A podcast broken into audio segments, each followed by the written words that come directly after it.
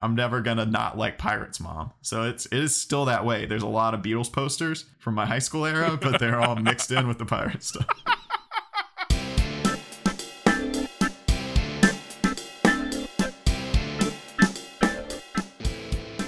Hi, and welcome to the episode of Cinenation. My name is Brandon Sparks. And I'm Thomas Horton. And here on Cinenation, we discuss film genres and the tropes and stories within them. But here on the show, we also love talking about directors, and not all directors can be placed into one specific genre. So this month, we have been talking about one director the entire month.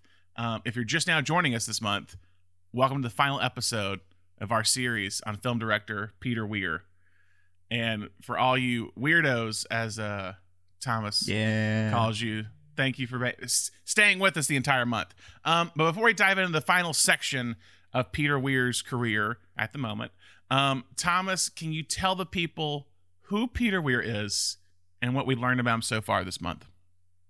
Peter Weir is an Australian film director who broke into the scene during the Australian New Wave movement in the 70s and a little bit into the 80s.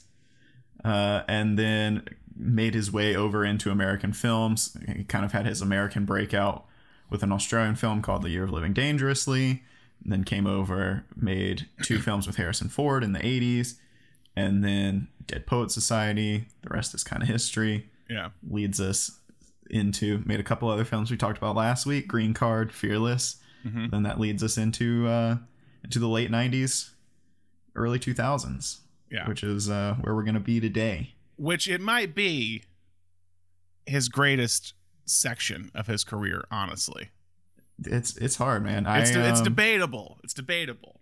i spent a little time today making a list and i'm no i know it'll change but i knew you were also gonna ask me at some point today what my rankings were so i put one together i've got one ready to go i know it's not permanent but Yeah. it's how i'm feeling right now Yeah, I, I also have a list similar similarly, uh, where it's what I felt in the moment, and I moved it around a little bit the past few days, but right now this is where I, this is what I'm feeling.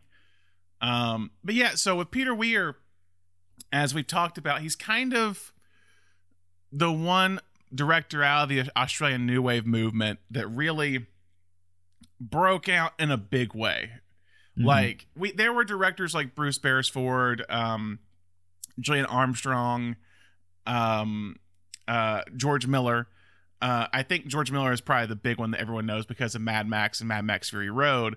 But Weir was one that I think was able to break into American audiences, but then able to sustain, sustain that, um, sustain that kind of success throughout multiple decades in America yeah um, with the 80s and 90s being the the big kind of chunk of it. So with today, we're talking about the last three films he's made up to this date because Peter Weir is hasn't made a film since 2010, which is kind of sad. Uh, he's 76, so pe- I mean, people are still in their 70s making movies nowadays. Uh, but being as the last one was 2010, I mean, he was 66 or so when he made it. But today, the last three films we're talking about in his career so far are The Truman Show, came out in 1998. Master and Commander, The Far Side of the World came out in 2003. And then The Way Back, not the Ben Affleck movie, but the one that came out in 2010.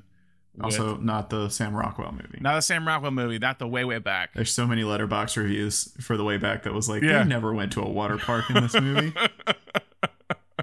so yeah, we're gonna be talking about today.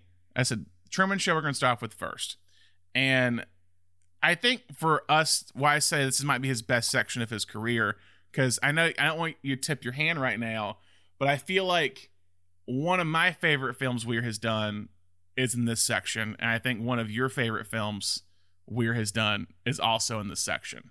I think you would be correct in assuming that. Yes. so I think this is the first time that's kind of actually happened um, in this epi- in this in this series so far. So let's start off with this first one of this section from 1998, The Truman Show. Thomas, what is The Truman Show about? The Truman Show is about a man named Truman, played by Jim Carrey, who lives in this very idyllic seaside town. And it, it just all kind of comes off as as very um, like leave it to beaver you know everything's perfect everyone's friendly everything's very like even though it it kind of seems to be modern day, like it's also kind of like 50s esque. And come to find out, it is revealed to us later on that Truman has been raised his entire life within a reality show without knowing it. He every moment of his life is being broadcast on a TV channel that is dedicated to 24/7 Truman and everyone else in his life surrounding him are actors. And it is all overseen by this producer known as Christof, played by Ed Harris. Um, some of the other cast, Laura Linney plays his wife, who is an actress who has been cast as his wife. Um, and so we watch the we watch it play out through Truman's eyes, but also through the eyes of a lot of the people who are watching the Truman Show. We're kind of introduced to this cast of of Truman fans that we Yeah. keep kind of cutting back to to get their reactions. But uh, we we are there for Truman to kind of start questioning his reality and, and slowly start to realize that that something's going on. It's not entirely clear that Truman ever really understands what is going on. you No. know? but um, he knows It- that something's going on. Yeah, it's kind of the I mean, I mean Truman Show. I think we're going to spoil a little bit because I feel like it's the one that a lot of people have seen the most of. I mean, it, it is Weir's most popular film. Um, and if you have, but you haven't seen it or you want to rewatch it, it's currently streaming on Amazon Prime and Hulu.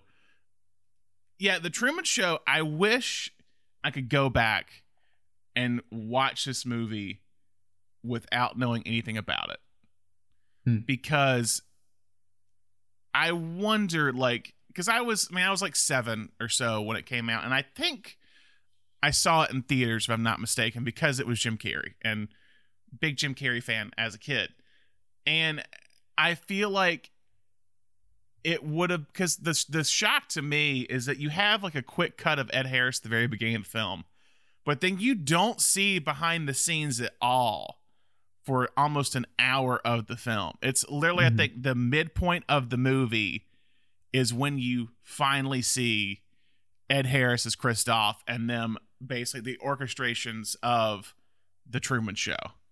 And it's kind of it's it's kind of like uh ingenious of how they do that, how they're able to hold it for so long, and then just when you like you don't know how far you can go with the whole Truman Show storyline, we cut and reveal this new piece of information. I mean, it's just like the They give you that. They give you that little like it's really well done exposition that like Yeah, this The is what the the Truman news- Show is all yeah, about. yeah. little thing that's that's running on the on the TV channel. been running for 30 years. Like it's it's a, Mhm. it kind of gives you the whole backstory of how the Truman Show came about. And it yeah, and it, it does it right in the middle to where like it it there's a thing where like you need to hold like sometimes you need to hold the exposition as long as possible to where the audience is trying to work through it all, but you don't want to make them confused for too long.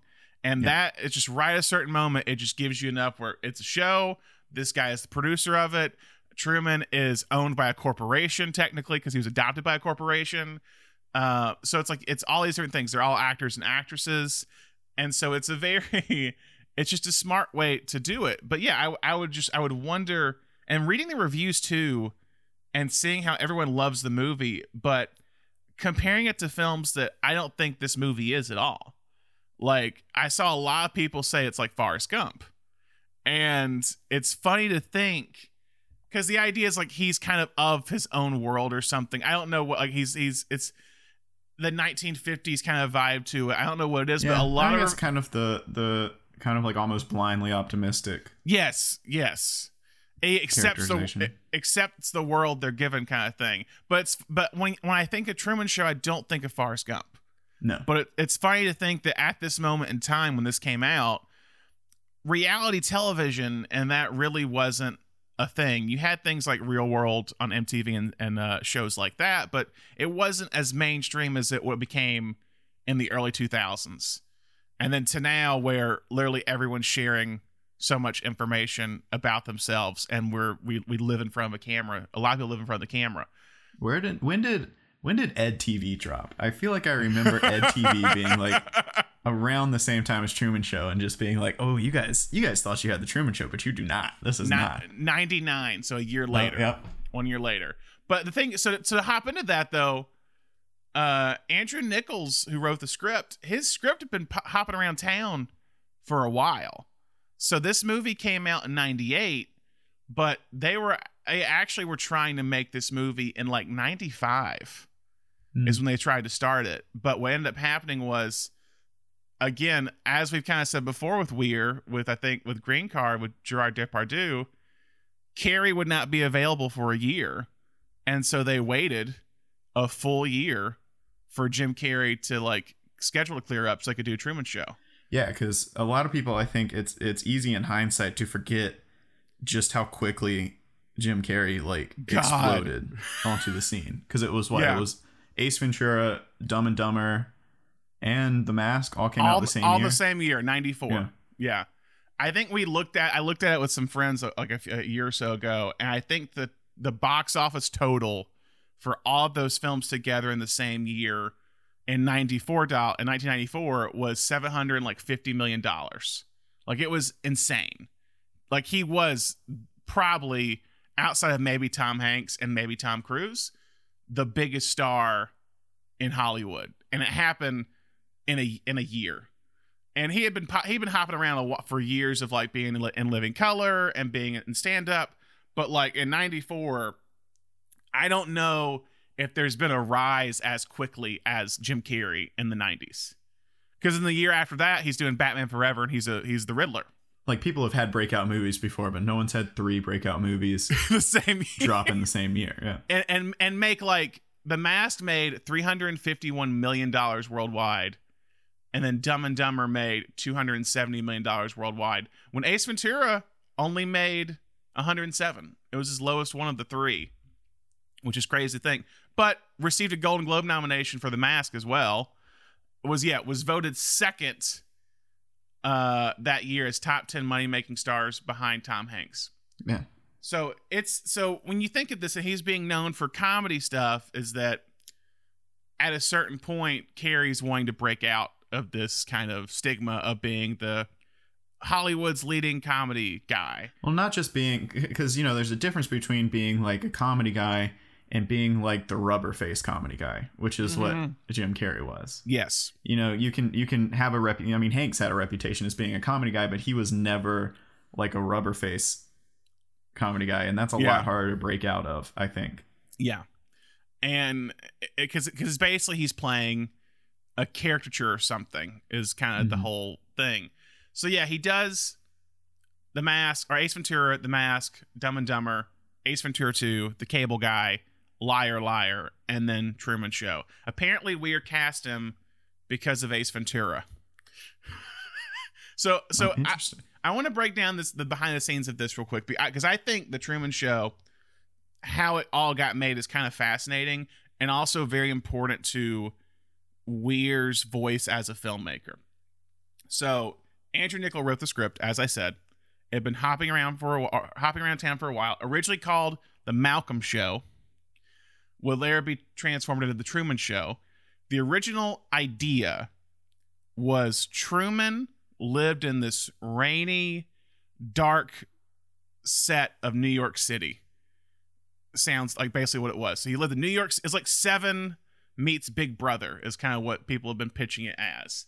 He's like an alcoholic, kind of deranged. He's cheating on his wife with the prostitute. Uh, he starts to have doubts about his reality. He ends up at one there's a couple scenes where he ends up like threatening a woman that he's going to kill her baby if she doesn't say who he is. Like it's dark. It's a very dark film. And i think the ending the ending of the movie spoiler alert if you ever want to read the truman show script but the ending of the movie when, when in 98 version when he walks out of the door at the end and the one of the original versions he walks out the door winds up on a hollywood backlot runs around and takes a tour guide and the tour hostage and has a standoff with Christof at the end of the movie. Vastly different film Yep. than what we have here. And so Weir at one point contacts his agent and says, Hey, send me all your broken scripts. And they send him the script to the Truman Show. And he loves the idea of it. He talks to Andrew Niccol because Niccol apparently, before Weir ever got involved, there were like 16 different versions of the Truman Show before Weir gets involved. And Andrew Niccol later wrote and directed Gattaca, which came out I think a year before this, uh, eventually, and then ended up doing like movies like In Time with Justin Timberlake. So he's a very sci-fi kind of heavy writer director. And the original script for Truman Show makes sense with those type films that he would later make. Yeah, I mean that almost sounds like The Matrix. Yeah, exactly. Because that's kind of happening at that point of like The Matrix, Dark City, these kind of movies where a lead character begins doubting their reality. And this kind of, that would kind of fit into that mold. But then Weir comes in and goes, hey, because basically what it, Truman, Truman is still being watched by millions of people around the world and they're watching the show. And Weir comes in with some great logic and goes, okay, I don't think a Hollywood producer would spend an, spend that much money to build an entire New York City like to scale Mhm. somewhere else on a soundstage. So why would they do that? Also, why would people for 30 years or so watch this guy grow up in this dark world? They watch stuff, they watch TV or movies to escape. Why not make it this some type some type of utopia like on this beach beach town or something? And that's when Sea Haven comes into play and it switches to this idyllic uh American American town uh island basically with Sea Haven. And I just think that is a ingenious uh choice. The original director by the way, Thomas, can you guess who it was supposed to be with the original script? Uh, the Wachowskis. No, not the Wachowski's, but Brian De Palma. Okay, yep, very neon. So it makes sense. But yeah, I was gonna say, as we have seen recently with a huge piece of pop culture, you know, people like to look back on like 1950s, 1960s sitcom Yeah. as as an escape from from kind of modern culture and and so I think that was a that was a great energy to tap into. I mean even even if you think back a lot of that early maybe not the real world as much but a lot of those early like follow reality shows like you know one of the first big ones was the Osbournes, right? yeah, yeah. Um and and that was like yeah they're vulgar and they're crazy but they're they're a family like that, that all Yeah. the marketing was like ultimately they're a family and they Yeah. love each other and you know we hadn't really developed the like oh yeah i just want all the drama i want to watch people's lives fall apart which we we Yeah. have which has has developed now uh but uh at that point reality tv was still kind of you know we had fear factor and and survivor hmm coming up but but a lot of it was still kind of like watch normal people and see that they're just like us Yeah. And that is kind of how the Truman Show, like that's that's the Truman Show. It's like it, Christof says like people use him for comfort. Like sometimes they'll even leave the TV on at night as they fall asleep because he brings because Truman brings them comfort. So Weir has to wait for a year to make this movie. He thinks about casting other people because they're having to wait for uh, Jim Carrey. Who do you think was considered for the role? hanks There's three people. Tom Hanks is one. well i mean this would be like 97 right um Yeah, keanu not Keanu. Think I'll just think. I mean, Keanu would kind of follow this, but mega movie star in mid '90s. Will smith Not Will Smith. I'll just tell you. Uh, Tom Cruise was Okay, considered, of course you gotta go And- with the, the toms and Robin Williams. okay Weir's logic with this, because I because I think his logic with the this this movie is is is very on point. He goes again, you have to cast a charismatic lead. Like you have to basically cast a movie star, because again, who is going to watch this person grow up for thirty years? Like how is this going to run for thirty years unless this person is like just so electric you have to watch them. And so that's why Jim Carrey is considered because Jim Carrey again at this point is a huge movie star. So it would make sense that you would watch one of these people on the television. So what I cuz I I watched this weirdly a few weeks ago before we even got to this kind of section. I was back home and it was it was on cable late at night and I put it on, I didn't put the sound on. But what I find so fascinating with the acting of this movie is that and it's so subtle is that all the actors outside of Carrey they're just a little bit off. Mhm. Like it's a little bit stilted where you if you're really paying attention, you can tell there's something false behind what they're saying. And you notice it more and more after you've watched it a lot. But Carrey throughout the entire thing feels completely natural. Yeah. And it's it's such a like subtle thing, but it's done I think perfectly. Like Laura Linney specifically, I want to bring her up because Laura Linney. I, I'm just saying, Laura. I think at this point, Laura Linney hadn't done that much in movies. Like she done Primal Fear and like Congo. So Love Congo. I, Congo's Huge Congo great. fan. Big You're not gonna hear fan. Any Congo slander from me.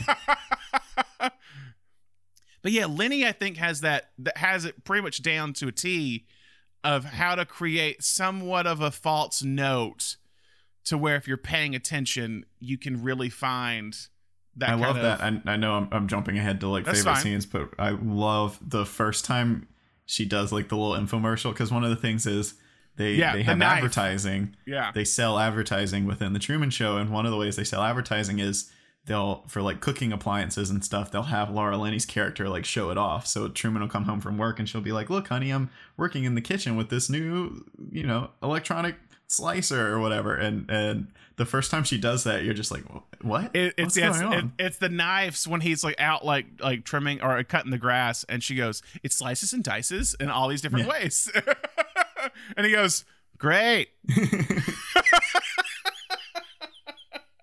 but yeah, uh, so I was watching behind the scenes of this too uh, with Linney, and again, this is kind of a Peter Weir kind of asked them or whatever to. No, I think Peter Weir wrote backstories for all the characters Mm. and gave them to them, and they also developed it more. And Linney talked about how she sees her character, uh, Meryl.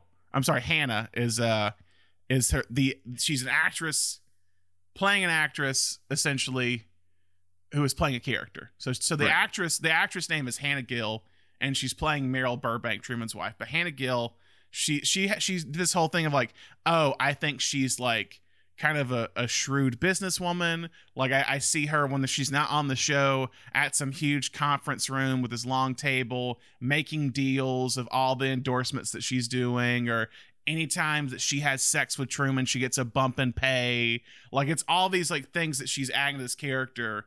And so why she's she becomes the endorsement person is because people love her so much. She's able to kind of like use that personality, that culture that's around her with that to essentially like benefit her to where once she leaves the show, she can go do something else. Mhm. Um, but yeah, well, let's jump into favorite scenes. So what what are some favorite scenes for you in this movie? Uh, anything with the the best friend. Um, Yeah, I forget that actor's. I forget that actor's name. Noah Emmerich. Noah Emmerich. Yeah, he's Yeah. always Noah Emmerich's always solid. He's one of those character actors when he when he shows up, you're like, all right, all right.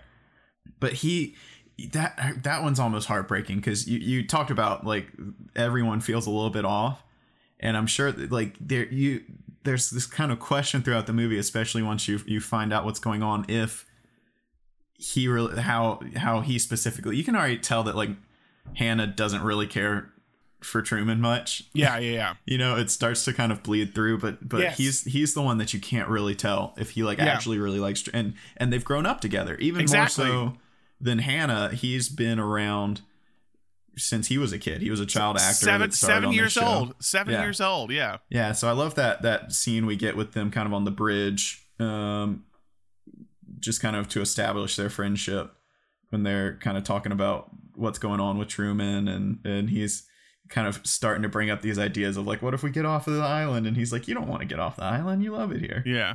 It's all it's all those scenes where it's like when or because because Truman keeps like saying like a couple times like I'm going man. I'm getting out of here. Or it's like when you when you worked on the island when you were like teen like a teenager or whatever like where all did you go to? He goes I went everywhere. He goes but nothing's great as this place man. This great this Mhm. place is great. You know, I'm thinking about getting out, Marlon. Yeah? Out of what? Out of my job. Out of Sea Haven. Off this island, out. Out of your job. What the hell's wrong with your job? You have a great job, Truman. You have a desk job. I'd kill for a desk job. There you go. You should try stocking vending machines for a living. No thanks. Now there's excitement. Don't you ever get antsy? Itchy feet. Where's there to go? Fiji. Where the hell is Fiji? Near Florida?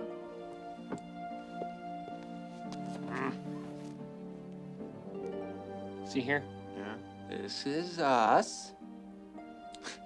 and all the way around here, Fiji. You can't get any further away before you start coming back. You know, there are still islands in Fiji where no human being has ever set foot. So, when are you gonna go? It's not that simple. It takes money, planning. You can't just up and go. Right. I'm gonna do it. Don't worry about that. Bonus time is just around the corner. and that's what I find interesting too with this movie is that everyone's telling Truman how great Sea Haven is. Yeah. Never leave. I, I, I always, I kind of always tell people this is the anti "It's a Wonderful Life" because everyone's telling him, "Don't leave, Truman. Like this, this place is great. There's no place better." And Truman, like George Bailey in "It's a Wonderful Life," he wants to explore. He wants to get out of this town and like see the world, but something always gets in his way. And the ending of It's a Wonderful Life is the whole like, oh, but you have your family, you're a rich man just because of that. The it's the people you help and all that.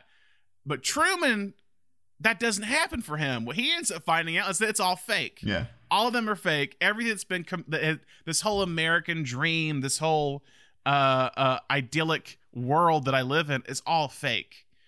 And it's the what do I choose from? The, like to stay in this world or go away. But no, back to like Noah Emmerich. Yeah, he talked about how like his character is very interesting because he's also grown up, like you said, in front of the camera like Truman. Hannah comes in when she's like a teenager, when she's kind of probably like making up her own decisions on or making her decisions on her own to be an actress. When Mhm. you're seven as a child actor, you're kind of like you could like I mean the thing like who are his who is his real family? This is a whole deep conversation of like the back like the uh the backstory of all these characters in Truman Show, but like did his parents give him up for adoption to be in the show as well? Or his parents actors as well in the show? Like the world of the Truman Show. I really do think I texted you during this about how I think a lot of Peter Weir's movies could be TV shows, and this specifically is one where I was like, like, what's the backstories of all the people who work Oh in yeah. this well, you world? know, you know, if you do if you do this into a series, you get like three or four episodes in, Yeah. and then you just have that episode that like follows Noah Emmerich as he goes Yeah, home. you know? exactly. Like Yes, breaks the bu- the first episode to like break the bubble. You just follow him on his way home. Yeah. And th- yeah, I Um, think you would do all that where you're we're doing like specific episodes, like one that focus on on his character, uh, Louis Coltrane, uh, or Mar, uh, yeah, Marlon is, or that he's playing the character Mark. God, but yeah, Louis Coltrane, Lew- uh, uh, Louis Coltrane is the character he's playing. You'll see an episode of him, but you'll also see like an episode of Hannah going off and doing her Yeah. thing. Like I think it, I think it'd be fascinating for me. I want to see an episode where Hannah goes on a date. Oh yeah, like outside of the world. Yeah. Oh man. Somebody's like, oh "Oh, dude. you're married to Truman," and she's like, "I don't want to talk about that. Like, Yeah, we're on yeah, a date yeah. right now." yeah, yeah, yeah. Well, that's that's a, that's a that's a part I play. Um, no, but yeah. So going off of that with Linney, because you talk about how like uh, Truman knows that like you can tell that, that Hannah or Meryl doesn't like Truman, and I love the scene where Carrey, I think after everything's gone crazy, he's run off after the cop says his name, like "Thank you," or or, or "Are you too Truman?" is what he says when he kind of Mhm. has this kind of freak out, and he just goes, "Why don't you like me?" hmm and it's this kind of it's it just shows you how natural and real Truman is is that he's known forever like just in terms of a marriage not in terms of like her as an actress but like in their marriage that she like has been faking it for so long that she doesn't truly love him and he doesn't know why she's with him. Um, and I just love that scene. It becomes that big fight between them where she's just like, where it's finally revealed. And again, it's it's the the first time where it's really revealed of the behind the scenes when she yells, uh, somebody do something yeah. in that part. Because it cuts to a shot of a monitor. And that's the first time we've seen that really the entire time. That's Yeah. where kind of the wall breaks, is in that moment. And then it goes into the scene when his father shows back up and then we cut to Christof and the team. some of my favorite little bits in this movie are when the cracks start to show and uh, maybe it's also kind of me coming from a producer standpoint. I love the moments when you see like the little bit actors that aren't supposed to have an influence and how much influence they can have over the show like you were talking about that cop that cop that he's some extra that's been stationed on the very edge of the map Dude, he's dude never got supposed fired. to Dude got fired after that. After yeah, that, he's can tell you never that supposed now. to ever see Truman. You know, it's Yeah, one of those things. He probably he was like, ah, I got cast as an extra on the Truman Show. They were like, oh my god, are you gonna see Truman? He's like, no, I'll never see Truman. um, another thing I love, and it's introduced early on, is like and they talk about it in that scene we brought up before, is like Truman being obsessed with Fiji, Yeah, and then I I love when they give us that kind of his backstory with Sylvia, and it, it all boils down to like the actor they just like called in to play her dad real quick. Yeah. they were like, "Where are Yeah. you going?" He's like, "I don't know, Fiji." Like, yeah. Fiji. We're moving. We're moving to Fiji. he just like thought of somewhere far away, and that became like this just obsession with Truman for the rest of the the show. This this goal that he's trying to obtain. This place Yeah, he's it's- trying to it's go. like this gigantic, just awful improv show. You're just you're Yeah. just stuck in an improv show, and these little choices these like bit improv actors make influence the rest of your life. I mean, even like the fa- like his father showing back up as the homeless person. Like Yeah. basically, he probably needed a job, needed some work. He's like, let me go back and like get get back on the Truman Show set. As someone as someone who used to have that job at a, at a TV network, almost like I had a lot. I did a lot of other things, but like seventy five percent of my job was making sure that like someone who played this character, someone who played a serial killer in CSI, wasn't also playing like a love interest Yeah, on a on a sitcom the same night. It's a lot of work. It's a ton of work, and sometimes people people do slip through the cracks. Yeah. and people catch you immediately. Especially now in the age of the internet, people are like, "That guy was on Big Bang Theory five seasons ago. Why is he on Young Sheldon now?" It's like, okay. yeah, playing a You different know, character many, you know how many extras we deal with? How many like character actors we deal with on a daily basis? Come on. Well, that's one. That's actually a good deleted scene. We, we talked about deleted scenes in Dead Poet Society as well, and I've actually watched now. I've watched a lot of the deleted scenes for Truman Show and Master and Commander, and the, there's a deleted scene where a homeless guy comes up and Truman sh- and Truman gives him like food is what it is, and then like a few days later, and the guy and the guy homeless guy's in a wheelchair is what it is, and he's like kind of disheveled and dirty, and comes up and he hands him like a sandwich or whatever, and then it's a few days later, and Truman sees that dude like jogging with a woman. And he's in like clean clothes, like a jogging outfit. He goes, "Hey, I know you. I gave you the sandwich a few days. I don't know you're talking about, man. I don't know who you are. Like, what are you doing?" He goes, "No, I saw you. You looked at me. Like he. That's when he starts like really doubting what is happening, and he's starting to see people pop up in other jobs and in the life. That's that's why I, I really do think this would be such a good TV show because no, it's not realistic. You could just sit and poke holes in how this could never work, but I think it's more fun to think about how this could work. well, you got you got to think. So so Truman's thirty. So Truman's thirty. So that means he's born basically kind of our, around our age, like 90, 91, give or take. He could have been born even a little bit later. So that means he has been in a world that is kind of uh, sheltered.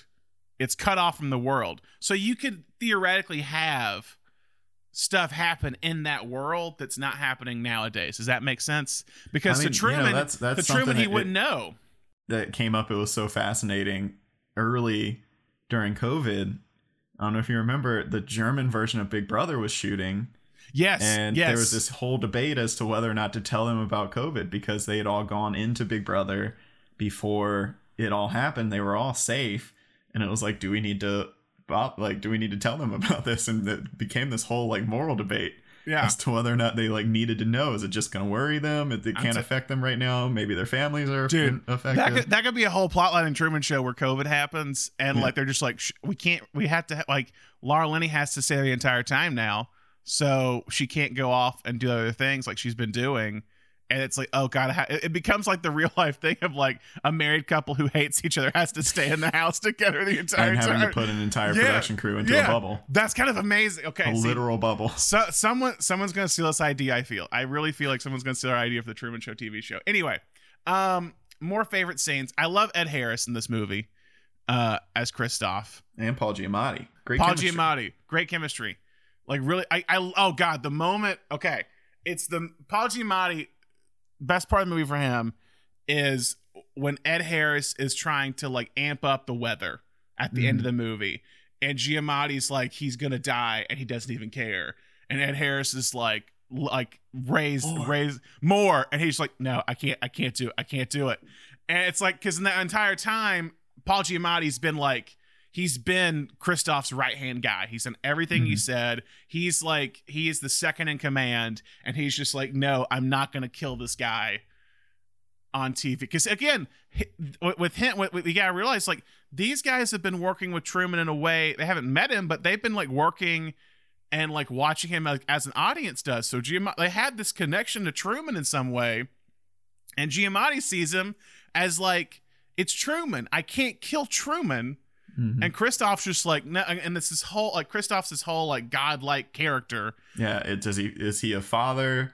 Does he feel Yeah. like he's a father to Truman? Does he feel like yeah, like he's a god and Truman is an ant? Like it's Yeah. never super clear how he really truly feels about Truman. Does he think that Truman is purely his creation or does he see him as a human being at all? Yeah, there's I mean again with these kind of like themes uh like, like I mean cuz apparently there are a lot of metaphors in Niccol's script and like the big one is kind of the predestination versus free will idea of Truman is a person and he kind of he wants free will essentially. And Christof is like no this is what this is your storyline. This is what we're doing. Like I think a great example of that is when he sees Lauren Sylvia at the high school when it's the flashback where he sees her they make just this connection when they when they lock eyes but she's not part of the story. She's again she's an extra. The whole setup is for hannah Meryl to fall into truman's lap and have this kind of cute high school meet cute and they're going to be high school sweethearts and live together and get married and have a family. But truman has this unspoken connection to this person he sees. So it's like saying like you can't really control love with this, but Christof is trying to. He's trying to make a TV show out of it. Um, and I so I find all of that kind of those layers just fascinating. Was nothing real? You were real. It's what made you so good to watch. Listen to me, Truman. There's no more truth out there than there is in the world I created for you. Same lies. The same deceit. But in my world, you have nothing to fear. I know you better than you know yourself. You never had a camera in my head. You're afraid. That's why you can't leave. A few things real quick I wanted to bring up. Ed Harris was cast two days or three days before shooting his scenes. Really?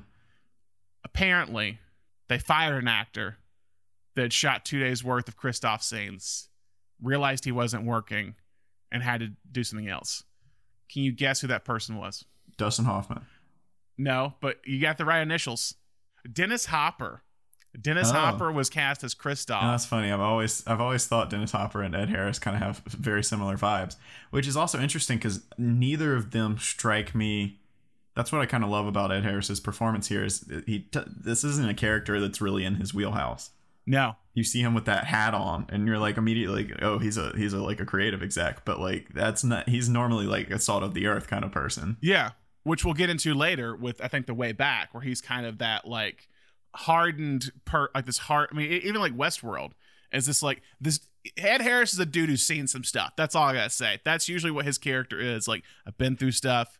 I'm a I'm a broken man in some way. Yeah, But he's- yeah, he's- that's kind of that's that's what Hopper Hopper kind of has those similar vibes. So neither of them neither of them would immediately come to mind when I think this like megalomaniac Hollywood creative exec. Yeah. Um, and then also one last thing. I just want to say my favorite one of my favorite scenes. It's the it's the ending. It's the boat. Mm-hmm. uh, and that whole and I think his whole conversation and Weir plays it so well. Like the moment that always touches me is when Kier when, when Truman hits the wall with the boat and he walks up to it and he just looks at the wall and the camera follows his hand. Doesn't stay on Truman's reaction, but follows his hand, and his hand touches the wall. And just by seeing his hand, you can see like all the like, oh god, I'm trapped here. You don't even have to see Truman's face. And then he cuts out and it's Truman like banging against the wall and it's all done with silence. It's all just music playing underneath it. And it's just a phenomenal directing choice. And it's and Truman's just like I've like lost like how am I getting out of this? And then the whole kind of dyna- or the whole scene when Ed Harris is trying to get him to uh stay and the whole uh in case I don't see you good afternoon, good evening and good night, which I think has become. I mean, that is that still a part of the culture? It was a part of the culture for a while. That saying, I think, I think so. it still is. I also love in that scene cutting to the people who Yeah, are like cheering for him. yeah, Even though like it's like your your favorite show is gonna be this is you know it's tough for us sometimes when a show ends after like five yeah. seasons like season 30 is coming to an end and they're like so excited for him it, it that part's really nice I mean, think about this. Like, if you're watching a show for 30 years and that's how it ends, would you be happy? Like, that feels like as a TV show, that feels like a perfect ending to Truman's like Yeah. story of like also got to be noted we've brought it up over and over again great score very like score. heavy score in this one Great but score. Weir is someone who just consistently fantastic music in his there's movies and there's some interesting moments where like he turns like like an epic score or sometimes it feels like a happy score in a very depressing moment weirdly it happens a few times in it. And one of my favorite score moments is when ed harris is late at night at the studio and it's truman sleeping. It's a huge like screen that he's watching. And it's this kind of like father son moment where he walks up to it and touches the screen. And it has this beautiful score playing. And then Weir cuts out to a wide shot and you just see it's a dude in the corner playing the piano. Mm-hmm. to the whole it's the score of the Playing TV li- show. scoring the show. It's yeah. amazing. It's amazing. Uh, a few more things I want to bring up. Uh, Wendy Stites. We haven't talked about her and I want to talk about her because that's Peter Peter Weir's wife. Mhm. and she has been heavily involved in a lot of his movies, kind of behind the scenes, but never really talked about. She was production designer on Green Card, Dead Poet Society, and The Plumber. She was a design coordinator on The Year of Living Dangerously and Gallipoli. She was special design consultant on The Truman Show and Fearless. She was associate costume designer on Picnic at Hanging Rock, associate producer on Witness, and a costume designer on Master and Commander and The Way Back. wow So pretty much involved in all of them except like Mosquito Coast, it looks like. And I think that's it. In terms of like the the American ones, Mosquito Coast and The Last Wave. But she had a big influence because Laura Linney talked about how her, uh, Wendy and Peter gave Laura Linney magazine Sears catalogs to design the lo- look of uh of Meryl, the whole 1950s element.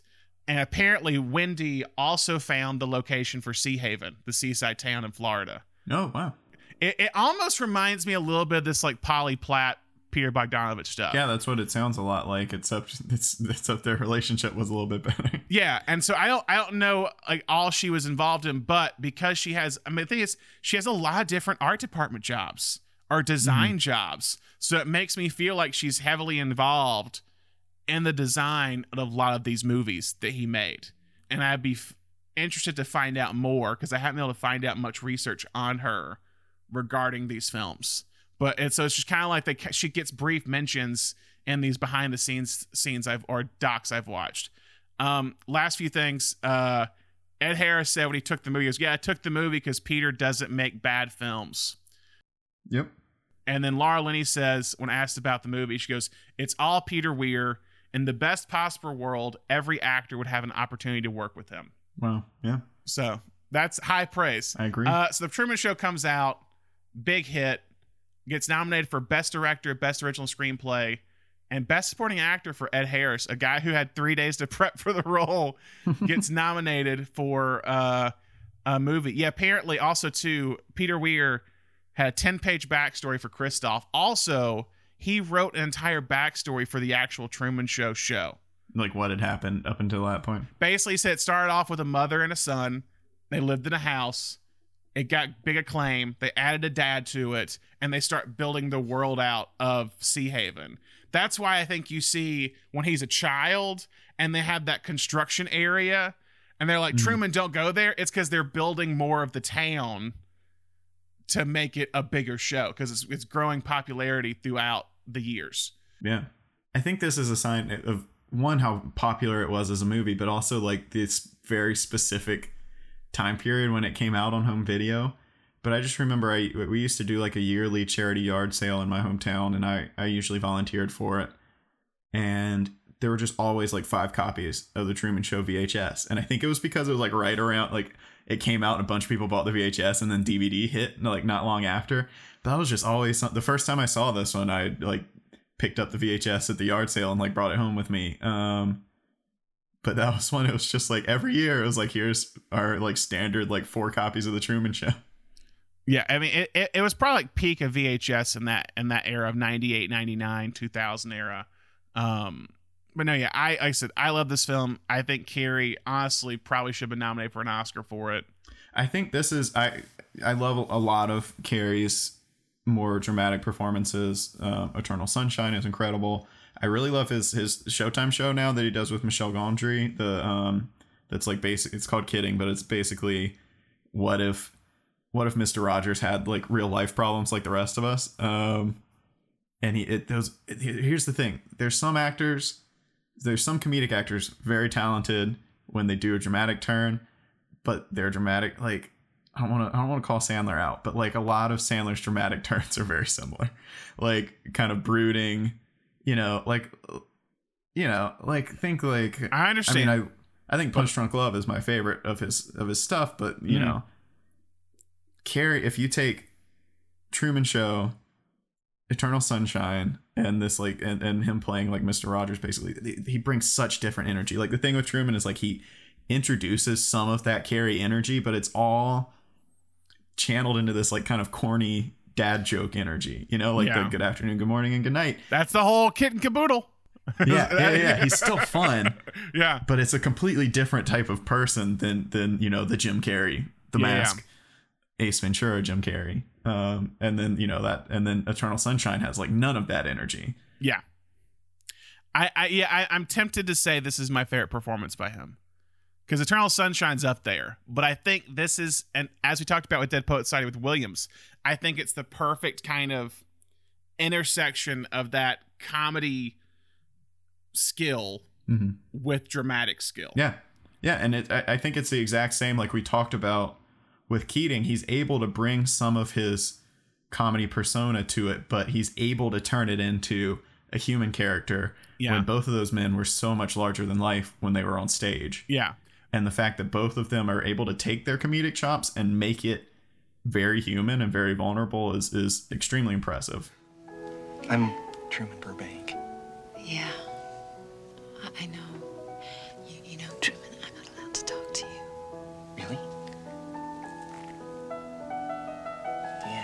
Well, I can understand it. I'm a pretty dangerous character. I'm sorry. It's not up to me. Girls gotta be careful. You have a boyfriend, right? No, it's course not that. Is it? Was it Meryl, the girl that was with me? No, we're not. We don't. We're not. We're not. We're just. We're friends. It's nothing like that. It's how I look. Not your type. No. I like your pen. I was wondering that myself. Would you want to maybe possibly sometime go out for some pizza or something? Like Friday? Saturday? Sunday, Monday, Tuesday?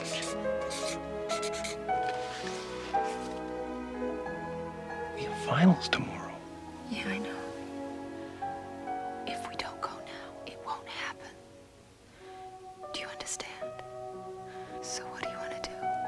So 98 goes on. Truman Show's a big hit, but it takes Weir five years to make another film.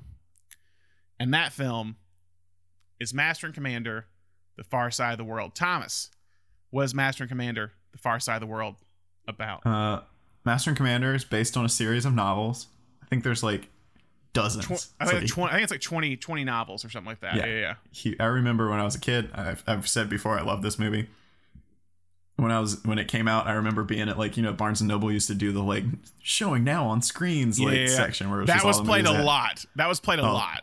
Yeah, and um and they had like on, on the far side of the world, which is is like the first book, like underneath it, and I was like, I'm gonna read this, and then I remember like kind of walking around the the side. That one was like sitting out and coming around the side, and then just seeing like the full shelf of them, being like, whoa, maybe not. I'm a little intimidated now. But yeah, uh, it's based on a novel. It's adapted by Peter Weir, right? Did he adapt this one? He he was one of the co-writers. Yes. Yeah. Uh, and it follows uh, uh, the the entire crew of, of the ship, the HMS Lucky.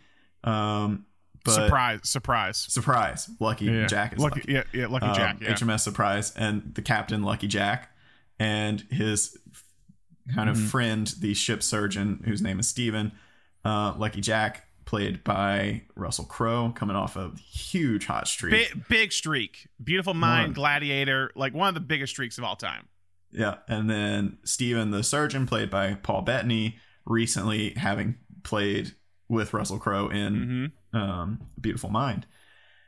Uh, it opens with an extremely exciting battle scene. I still don't understand that guy on Twitter who said he falls asleep in the first ten minutes of this either. movie. Yeah, yeah. Uh, it opens with the surprise being surprised by a a, a French war boat. Um, they're they're both cruising around South America at this point. It's set during the Napoleonic Wars. It's got a great little opening title that's like "The ocean is now a battleground." Um, and so they're beset upon by this French warship, tears their ship apart, and Jack decides he's going to repair his ship and he's going to chase this French warship down, and it will be his. And it turns into this almost kind of like a like a more realistic version of Moby Dick, where he's just like compelled by this by this warship, and we follow him and his relationship, his friendship with with Steven, and also the just kind of the entire crew, and what this like relentless pursuit of not necessarily revenge, but like victory yeah. kind of has on on on all of them. It, it's about duty for Jack. That's kind of Yeah. his thing, but it's it's the go above and beyond. Yeah, yeah, go above and beyond duty, and also like what is it? Pride or duty is the thing, and that's kind of the debates that him and him and Steven, Jack and Steven have, or the. I think at one point he's just like, "Oh no, I've actually already passed where they told me to go, but I just gotta catch this ship." Is basically what he's saying. Like I'm still gonna go to Brazil, but we're like we're going around it. We're going all the way to find this this ship.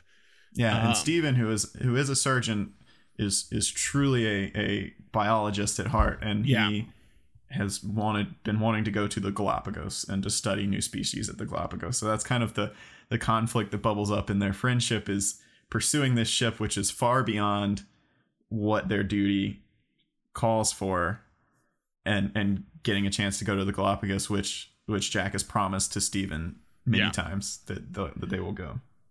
So I know you watched this a lot growing up. Yeah. I had never seen it seen it before. So This movie, I, I was a pirate kid growing up. I was obsessed with pirates. Had a pirate bedroom. Read almost exclusively pirate did, books. did you sleep in a pirate like bed? Was there a pirate bed? Like no, I did not. But I had a I had a hammock. All my stuffed animals were in a hammock in my room. My mom my mom went really hard into uh, decorating when we moved into my house when I was a kid. I remember her saying too. She was like, "Do like what do you want your room to look like?" I was like, "Pirates." She was like, "We're never, we're not redo like if you ever redo this room, you're doing it on your own." And I was So like, you're 17 years old, pirate. yeah, I'm never gonna not like pirates, mom. So it's it is still that way. There's a lot of Beatles posters from my high school era, but they're all mixed in with the pirate stuff. Yeah, this came out around the same time as Pirates of the Caribbean, and I, I, I think I yeah. said this last week. I was I was living my best life. I had this one on VHS. I had Pirates of the Caribbean on, on DVD, but I took this VHS to like all my friends' house, and I would show it to them. And if they some of them loved it, if they didn't love it, I was like, "What is wrong with you? this movie is amazing." and it's not necessarily. I, I will say it. It's gained this reputation. Also, no thanks to the guy on Twitter as being kind of a heady film for for a blockbuster, and I I think it's in, it's immensely enjoyable. I think so too. and I think it flows really. It's like two hours, but it it it the runtime like It does. It flies by. I'll be it honest with you. It sails through the runtime. Yeah. It sails the runtime a lot more than the way back does. I'm gonna be, I'm gonna tip that Yeah. hat right now. I'm gonna I'm gonna tip Yeah. that right now. Um, yeah, I texted you during it. I was because I had never seen it before this watch, and I've always wanted to see it. And I text you about middle of the movie. I go, oh, this is just a hangout movie. Like this is if Linklater made us a, pirate movie. This would probably be it. Yeah, I mean, it's got this huge cast of characters that you get Yeah. to know very well. Something that that so the the series of books is very famous for being like very historically accurate, and so something that it brings up that you don't see a lot in these movies, especially not in the old like Navy movies in the Errol Flynn days, was that the kind of there you had your your sailors, you had your navy men, you had your marines all on the ship together, but the officers you didn't go from like being a sailor to being an officer. You were recruited to be an officer as like a 12 year old boy. Yeah. And you sailed on this ship and worked your way up to an officer so that by the time you were 20 something, you'd be an officer. And so that's a there's, there's a really great dynamic where you've got these like 13 year old boys who are being called to like lead these grown men from the sailing crew. It's kind of insane. Uh, so there's there's some some really nice little storylines going on there. Like the the youngest one we follow, we also follow the oldest one who like hasn't been able to quite crack, you know, Yeah. into the officer's promotion. yeah it's it's a it's a good because there's one of the main kids is like there's a little kind of push him or conflict because he is more like he's he he loves Steven but he's supposed to be like a jack Mhm. essentially where and it's the whole kind of ideals of like at one point i think steven when he because when they're on the galapagos and and the kid comes back with like a drawn thing of all the animals and he goes i think you're a pure naturalist there kid or whatever and like it's kind of be like well he's not supposed to be that kind of Yeah, kid's like, can I be a fighting naturalist? yeah, can I be a fighting naturalist? Like he's it's the trying to be the both both worlds of Jack and Steven. These are his Mhm. two mentors in a way, and it's just kind of it's kind of an interesting little conflict they have in the background. Um, yeah, because like I mean, you have you have your ship battle at the beginning, you have your ship battle, and not really a battle, but it's like you have a sneak attack that Jack and them are able to get away from about Mhm. 25 30 minutes in the movie maybe and then the rest of the movie is just them on the ship got a crazy ha- storm. Terrifying s- sequence. cra- crazy storm um there's uh like someone gets shot at one point Yeah. uh it's a lot of different kind of like sequences of events. And i guess that's the one thing that like this has over say pirates. Is pirates is all about adventure and we're going after this one goal. We gotta find this we gotta find that. And this is kind of like that's there's a goal of finding the french ship. But for a lot of times it's like it's about jack being a leader and what it's Yeah. like to be a leader on, and take care of all these men. I think one of the best scenes that sums this up is the scene when it, it's they have that massive storm and one of the guys falls overboard and he has to make a choice save the ship and save everyone else or save the one guy Yeah. He he has to be the one to like physically cut the cord. It's like Yeah. if you to save the ship, you have to actively kill this man. yeah Like- basically and it and it's also by the way this is streaming or i don't know if this is streaming anywhere right now sadly yeah you can rent on amazon and all those places but yeah because we're about to spoil some stuff but yeah it's like he he uh it's a great scene that Weir does in that when when he when jack makes the decision we're gonna have to leave this guy because he's yeah, and, thinking and one of the things I love about this movie, and it's got to do with the script, and it's got to do with the way it's directed, is I I don't know that guy's name, but we Nope. we know him. Like he has been Yeah. introduced to us. We are very aware of him.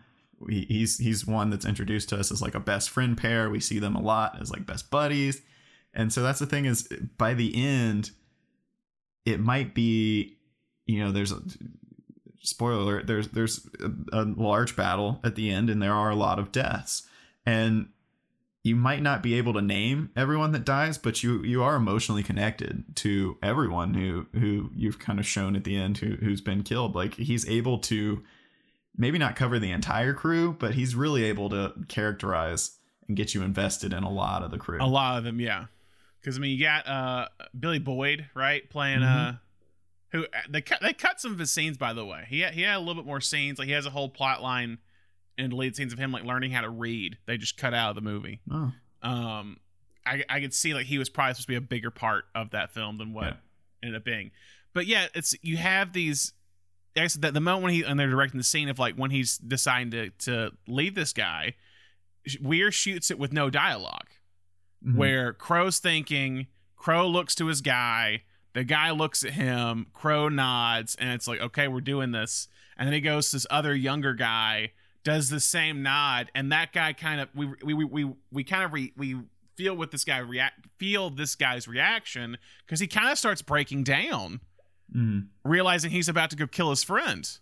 And then Yep. uh, the thing again about the leadership part is that afterwards, Jack's just like to Steven when he's like, he goes, "We'll have to deal with this." William, that's the guy gets killed. William had was was a favorite among the crew, Mhm. and it's this whole deal of like, and then and Stephen tries to like, we're in this like we're in a war.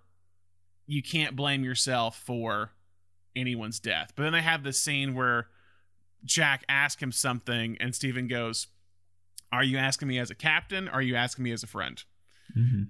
And I, their relationship, we've talked about this with, with Weir, with how he deals with friendships throughout his movies. And this is one of the best ones Yeah. of, of these two friends who have, again, we've talked about this, it's usually friends with varying different, uh, very different views of the world Mhm. and this specifically. Also, by the way, what's the big connection they have? Playing music together. It's- it's- those scenes are delightful. Yeah, but well, as I talked about last week, there's something about music and people's Yeah. connection to music in Weir's films. and they learned they learned to play those instruments They for did. this movie Crowe still says that's one of the hardest things he's ever done learn to play violin just for this movie I can tell you right now, Crowe is so charismatic in this movie. I gotta be He- real. he truly is that's that's you know I I I, I read through some Letterboxd reviews of this movie because I you know tip my hand a little bit this is my favorite of Weir's films I think it's a masterpiece um and like a couple of some of the bad reviews were like oh no nothing changes nobody has any flaws and I think you can read Jack because he's so charismatic I think you can read him as not having any flaws but I mean that's what the whole movie he is does. about is like yeah, it's- pride it's- it's- yeah, it's pride. Yeah. Jack, before answering, I'm compelled to ask, am I speaking with my old friend? Or to the ship's captain? You see, to the ship's captain, I'd say there's little I detest more than an informant. Now you're talking like an Irishman. Well, I am an Irishman. Well, as a friend. As a friend, I would say that I have never once doubted your abilities as a captain. Speak plainly, Stephen. Perhaps we should have turned back weeks ago. The men, of course, they would follow Lucky Jack anywhere, rightfully confident of victory. Therein lies the problem. You're not accustomed to defeat. And chasing this larger, faster ship with its long guns is beginning to smack of pride. It's not a question of pride or anything like. It's a question of duty. Duty, right, yes, I believe I've heard it well spoken of. Well, you can be as satiric as you like.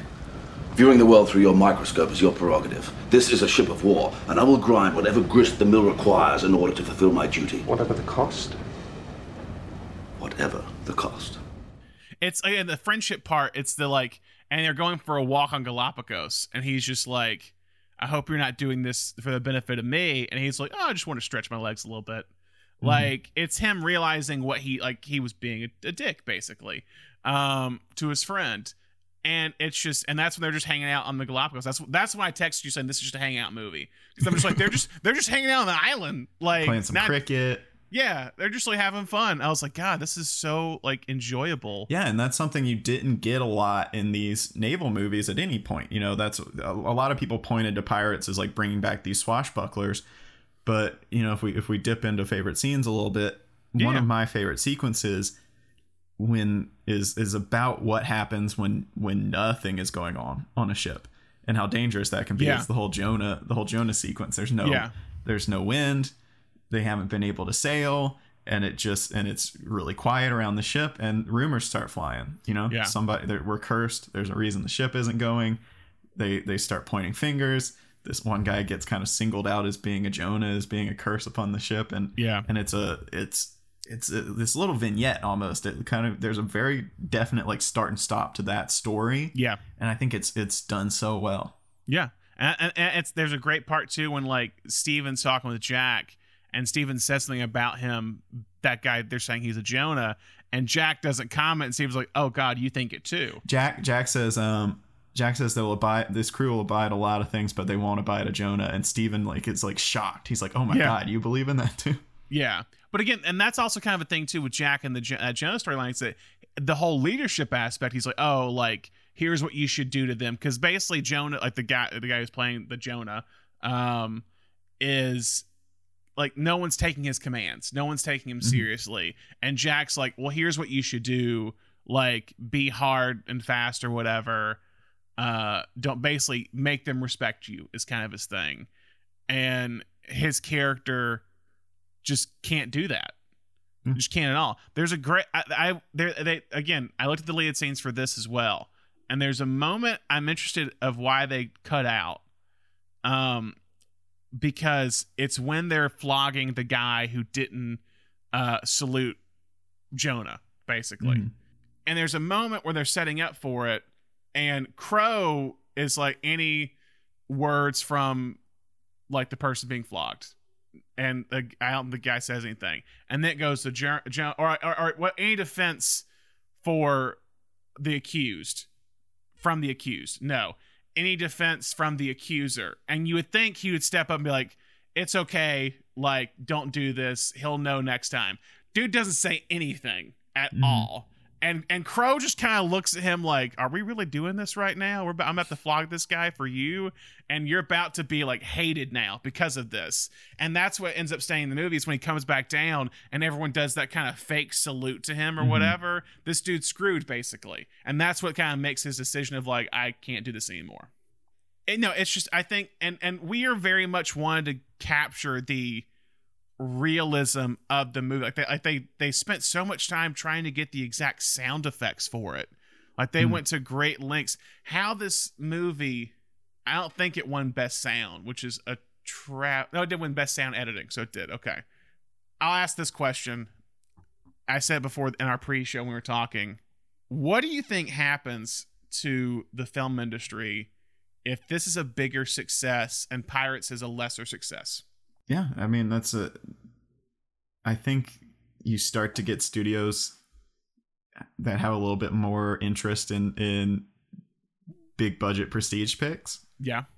Um, if this if this had, had done really well, I mean there there was a period. You know, this is coming off of, and and you know I don't want to say that this was the make it or break it movie. Like this was coming off of Gladiator, which obviously a huge I mean, blockbuster. I mean Titanic as well. I mean, I know it's I know it's like six years before, but they and, And- they also and- shot and in the same spot. They we shot in the same movies like this continue to get made. I think I think you Yeah. know with Crowe we can point to Ridley Scott's uh, Robin Hood as one that was like kind of subpar, but like it got Yeah, a, yeah. it got a shot at it. Like it was, um, and and she, so you know it's it's been attempted again, but I just think I don't I don't know that you could capture the chemistry of like Weir doing something like this. When we, we've talked about it before you know he he can do something really small um but he when he gets when he kicks himself into david lean mode which we we, we talked about with gallipoli he, he can handle this like any size scope. And i think that's what makes this movie i think that's what he specifically brings to this movie is he can handle like you i think it was in in uh, roger ebert's review where he said like you like by the t- by the time you finish watching this movie you could walk around that ship yourself like we Yeah. know the entirety of that ship Yeah. but also he can handle these gigantic ocean battles Yeah. and so he can he can handle the change from like just being in the barracks with these guys showing you how crowded it is mm-hmm. to these Yeah. gigantic ocean battles of, at huge scales and I, I i think he's perfectly uh suited to do that I, I don't know that anyone else could really handle that in the way he did And that again, that's the the kind of David Lean aspect of it. As I, I think Ebert actually mentions David Lean in his review because Lean made early on before like the big Lawrence of Arabia and um uh Passage to India and those movies. Like he made Brief Encounter, which is about two Mhm. people having an affair in England and during the war. And it's a very small and beautiful movie but then does Lawrence of Arabia and makes this huge epic, but also has these wonderful character moments with T.E. Lawrence. And I really think like we're I so here, here's the funny part. I want to bring this up too, because another person that loves David Lean is Christopher Nolan. I didn't Hmm. think I was gonna do this today. I really want to see. I really want to hear if no how how much Weir's affected Nolan. Hmm, Because yeah. funny enough, Weir's editor, Lee Smith, is Nolan's editor now. Really? So Lee Smith was an additional film editor on. He was a so okay. So here's here are the movies he worked on. First as an associate editor and an additional film editor. Year of Living Dangerously, Dead Poets Society, Green Card, Fearless. Become he becomes the editor for Fearless. Is the editor for Truman Show, editor for Master and Commander, editor for The Way Back. He works with Nolan on Be- Batman Begins, Prestige, Inception, Dark Knight Rises, Interstellar, Dunkirk, and that's it so far. So, I think I want. I, it's just an interesting kind of connection. Yeah. I mean, you know, that's something we we said at the beginning. We were like, we want to do this because not enough people talk about Weir, but you know, people talk about him, maybe just not loudly enough. But yeah, I think Yeah. if you were to ask Nolan about Weir, he would say, yeah, he's been an influence on me. Obviously, Damon Lindelof would say that, and that's something that we've, I've continued to find. The more and more I watch these behind the scenes interviews with actors, it, especially later in his career, these act like Mm-hmm. Yeah. I, I watched uh, Paul Bettany do his is a GQ that does the like iconic roles. I watched Paul Bettany do his the other day, and he he was like, "Yeah, I was doing really hot. I just worked with Ron Howard, like we'd done Beautiful Mind. I was coming up, and then this came up, and it was like, yes, Peter Weir, no questions asked. I want to work with Peter Weir." And I'm sure I, I didn't do a whole lot of back, background into uh, the way home or the way back, but I'm sure Yeah. that was something for a lot of there's because there's some really interesting up and coming actors in that movie, Yeah. and I'm sure when it comes out, hey, Peter Weir's doing a movie. Yeah. you just yeah, you say absolutely.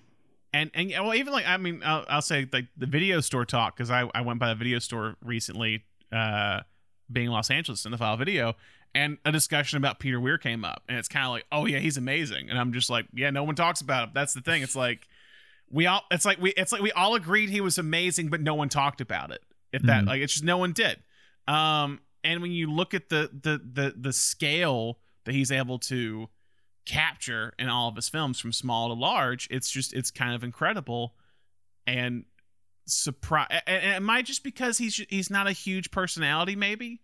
I wonder if that's it. Yeah. like i mean like i always when i watch certain interviews like roundtable stuff and he's he did one for the way back i believe but they always try to like gear towards the people with the bigger personalities. It's the tarantinos. It's or even like a ridley scott because he made the bit he made blade runner and made this and Weir's kind of just like, oh yeah, that guy is what it feels like with those interviews. Yeah, But like when you add up all the movies, it's just, it's just insane. You've pushed him too hard.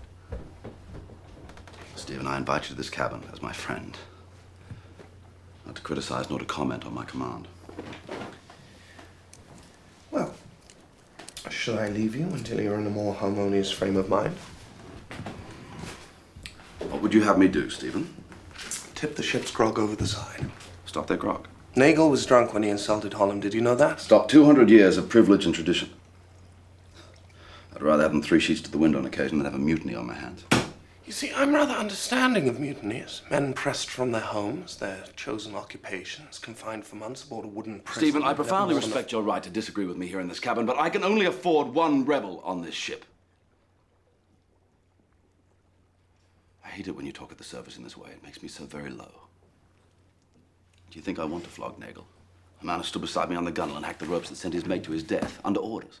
Under my orders. Do you not see it?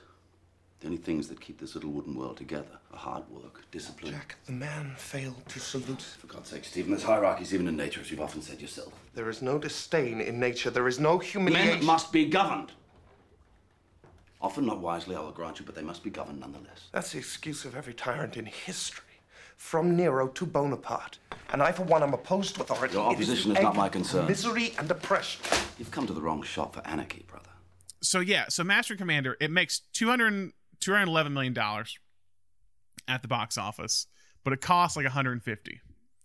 So it probably didn't make its money back. It made a it made a bit maybe. Mhm. And also the, the kind of ending of the movie is also just kind of this. it- It's, it's I'm just going back to this like it sets up like We gotta have more of these. I this might be honestly, and we've we've talked about we are having extremely strong endings. oh yeah, and it's always like a cliffhanger. I don't want to call it a cliffhanger ending, but but he never it never overstays its welcome. nope, not You at all. know, uh, Brandon, you and I both saw a film that overstayed its welcome for about forty minutes this past weekend, and, Yes, we did. and it can really bring down your opinion of a movie. It can. Um, but uh, yeah, I this he's he's got some of the strongest endings in movies ever, and, and this one's got to be my favorite because it's it's it's really fun. It's it's like it's almost like a laugh out loud ending, which is kind of weird to say if you're like big naval battle movie, but it, it's such a fun tone at the end there, and it, it plays entirely off of you know the relationship between the two of them. Yep, We've watched building throughout the movie. It plays Yeah. off of this obsession that we've been watching uh, Jack kind of develop throughout the movie. But I remember being 12 and watching this and and just knowing you know the lexicon and this was before the MCU but just like knowing how movie vocabulary worked. I remember watching it with my parents and being like all right when's the sequel coming out? Yeah. and my mom being like I don't think this is the kind of movie that gets a sequel. And I was like but they just set it up. Like obviously they're talking about a sequel. And she's like. I don't think it's gonna happen And then it didn't, and you're just like, "Damn it, mom, you're right." and, and you know and looking back now I don't know that I need one it's such a it's you know that's that's what his endings say is like yeah, it's yeah, there there is a bigger world beyond this movie but we our story is done yeah. and we're out Yeah. No, I, it's yeah, it's it's and like you said, and what I love about in that scene too is that Jack, it's like it's not played for like, it's not played ser- actually, it's not played serious. It's played in the kind of a funny tone of like Jack just being like, "Oh damn, they got me," and Stephen's kind of just finding it funny, yeah and it's just like, "All right." Let's go do this, but let's continue to play music as we wait to go catch them. Basically, it's just Mhm. perfect. It's perfect.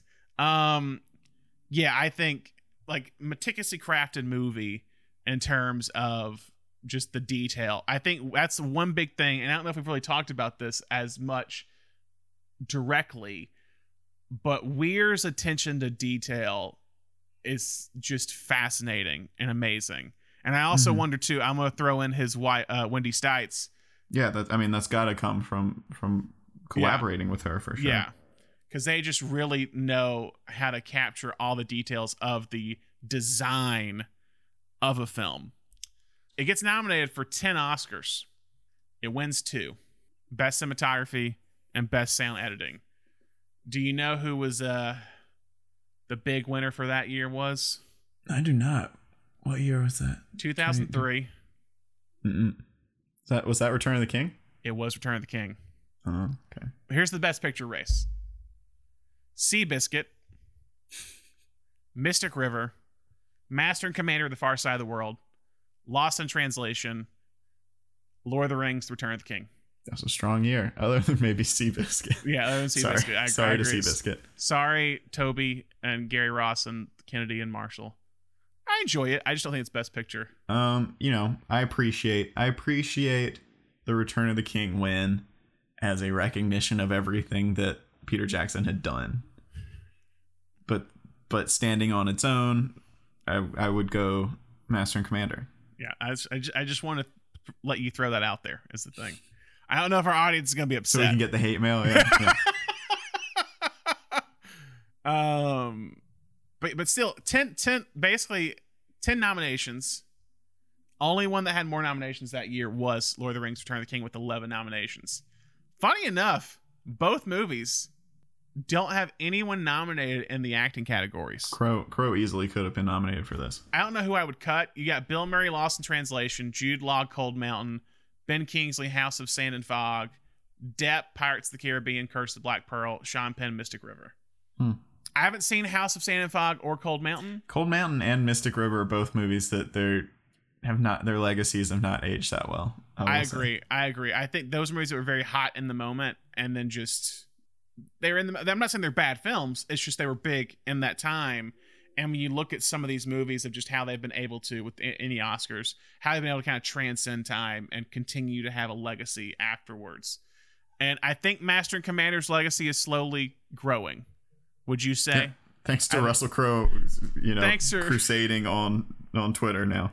But you're seeing I'm seeing a lot more like every year like reevaluations of Master and Commander. Yeah.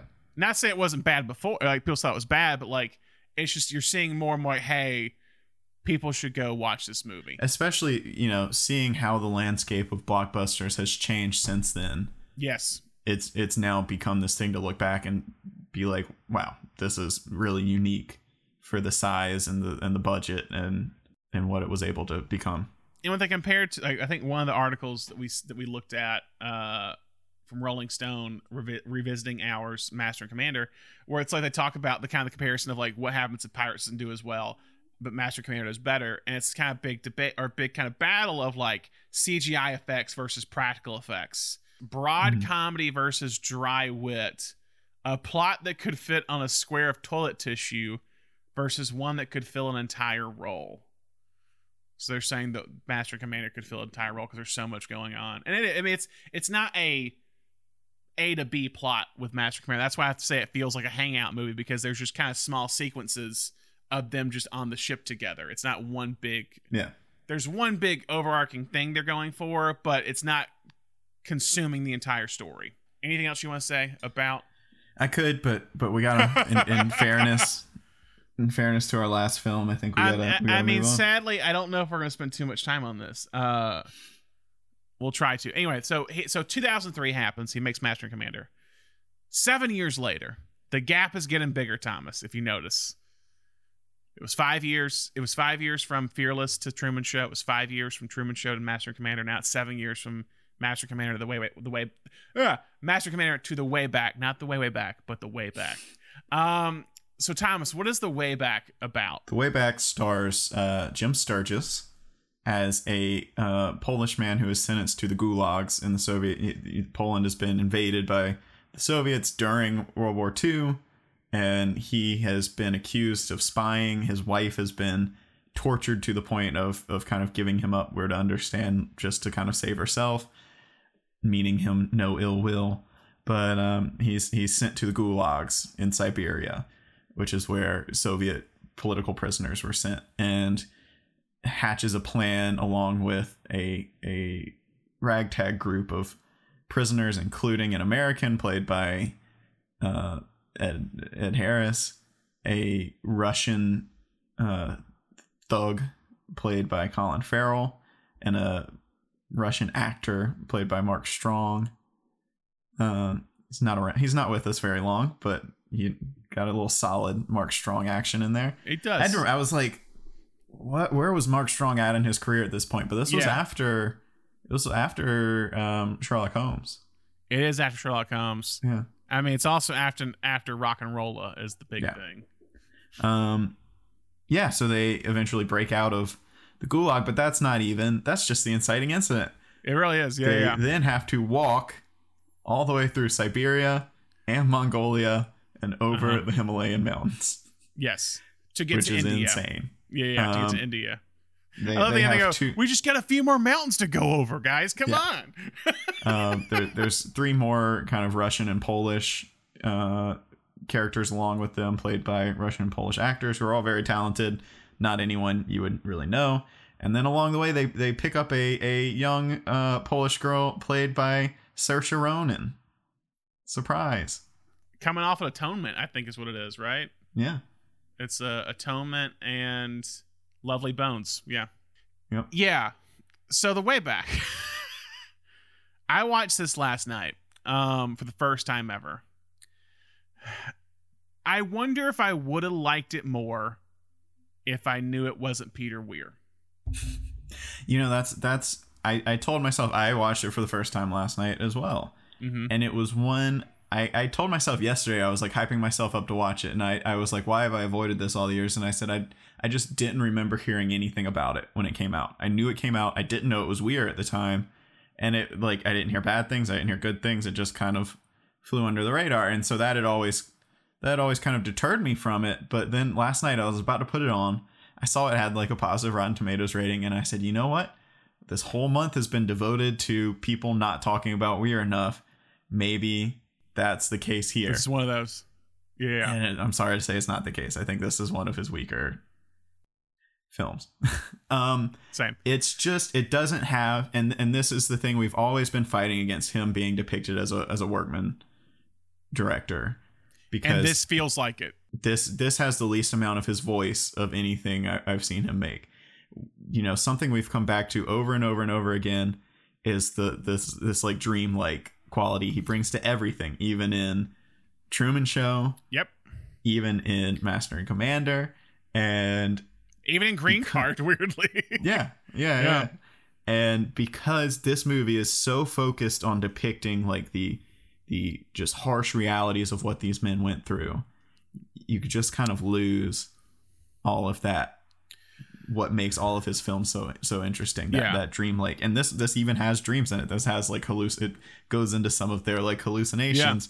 yeah, it does. But um, but it it just it loses a lot of what I think makes Weir Weir. It, I never really got that like stranger in a strange even though they are strangers in a They are. strange land. So much of it is about them like avoiding seeing people anymore. You never really get that like that that aspect of them like meeting other people. One of my favorite scenes I think is when is very brief, but when these Mongolians ride up on them yeah. and are just like, "Where are you Russian? Where are you from?" And they're like, "We're Americans. We're going through the desert." And they just kind of ride off, and then they send this little boy back, and he just throws him like a canteen with some water and Mhm. rides off again. It's like, good luck. you might, you're probably not going to make it. yeah. Um, Yeah, it's because I think it's, it has good performances in it. mhm. Like I think I think I think Farrell's good. I think Harris is good. I think Serge I think Saoirse Ronan's good.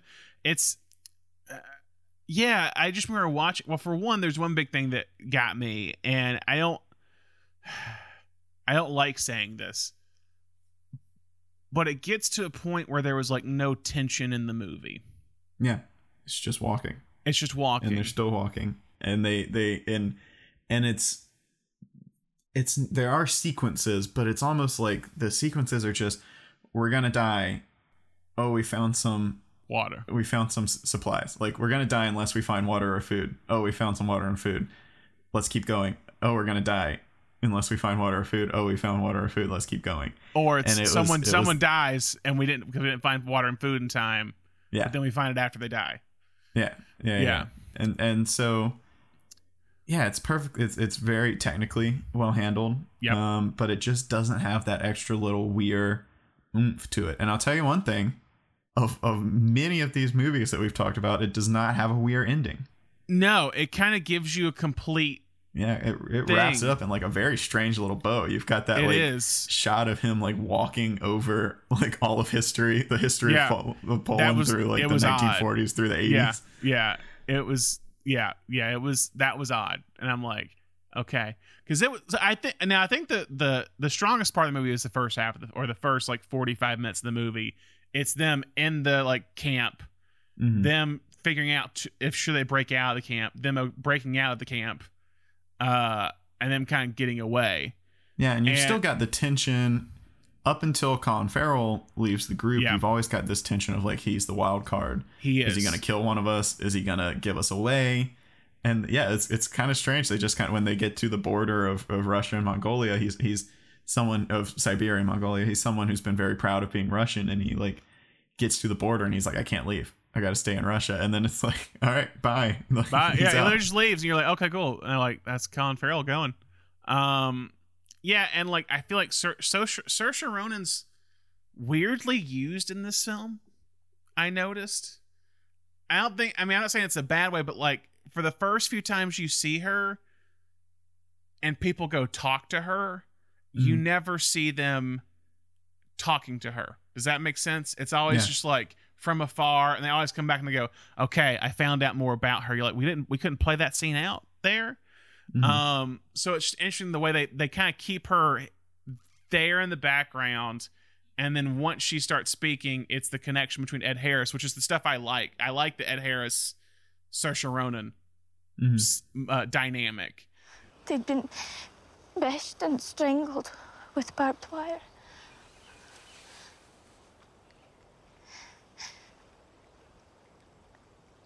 Later, the Russians caught me and sent me to a collective farm. They were cruel to me. But anyway, I had no food, and then I saw you.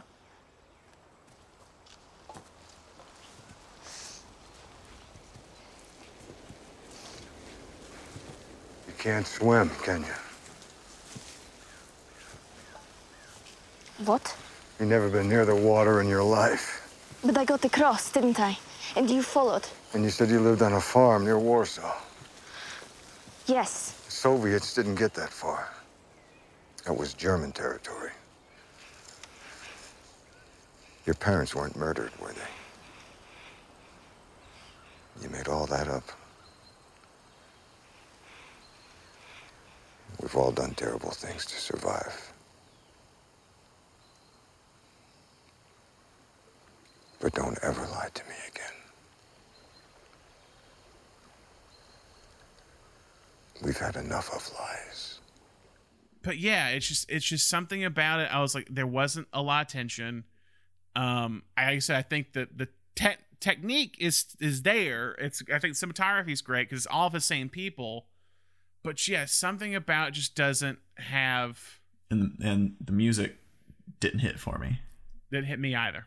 And um, And that's yeah. one of the rare times in any of his movies where it didn't hit. I mean, Master Commander, great score. Truman Show, I think, is a great score as we talked about. But this one just kind of just, it, yeah, I don't know. I don't know. So it upsets me. I want another one. I want. I want. I Yeah. want, I want another weird Yeah. film, and because it's been 11 years now, and this upsets me that this is what we're having right now. And I know. I know. There's a lot of actors out there that want to work with him. So let's roll it back. Let's do. it. Let's get give us something else. Run it, run it back. Let's do, let's do Truman Show two. Let's do Truman Show the TV show. Master Command. Is there is there a book where where Jack Aubrey's old? I, uh, there, there's 20 of them. Surely there is. You I can figure it out. Let's do it. I'm down. I mean, okay. So I mean, I, yeah. So I just yeah, this movie I I I wanted more. I like I said, I love the Prisoner of War stuff, but it just yeah, it did get nominated for an Oscar for best makeup though, and I will I will agree the Oh, yeah. makeup is really good. The good. Makeup's wild. the when they're like like and they've been in the sun for so long and they're all sunburnt. That's it was great. It lost Uncomfortable. yeah, for sure. uncomfortable, uncomfortably great. Uh, it lost the Wolfman though that year. Not to be confused with the Wolfman movie that was shelved.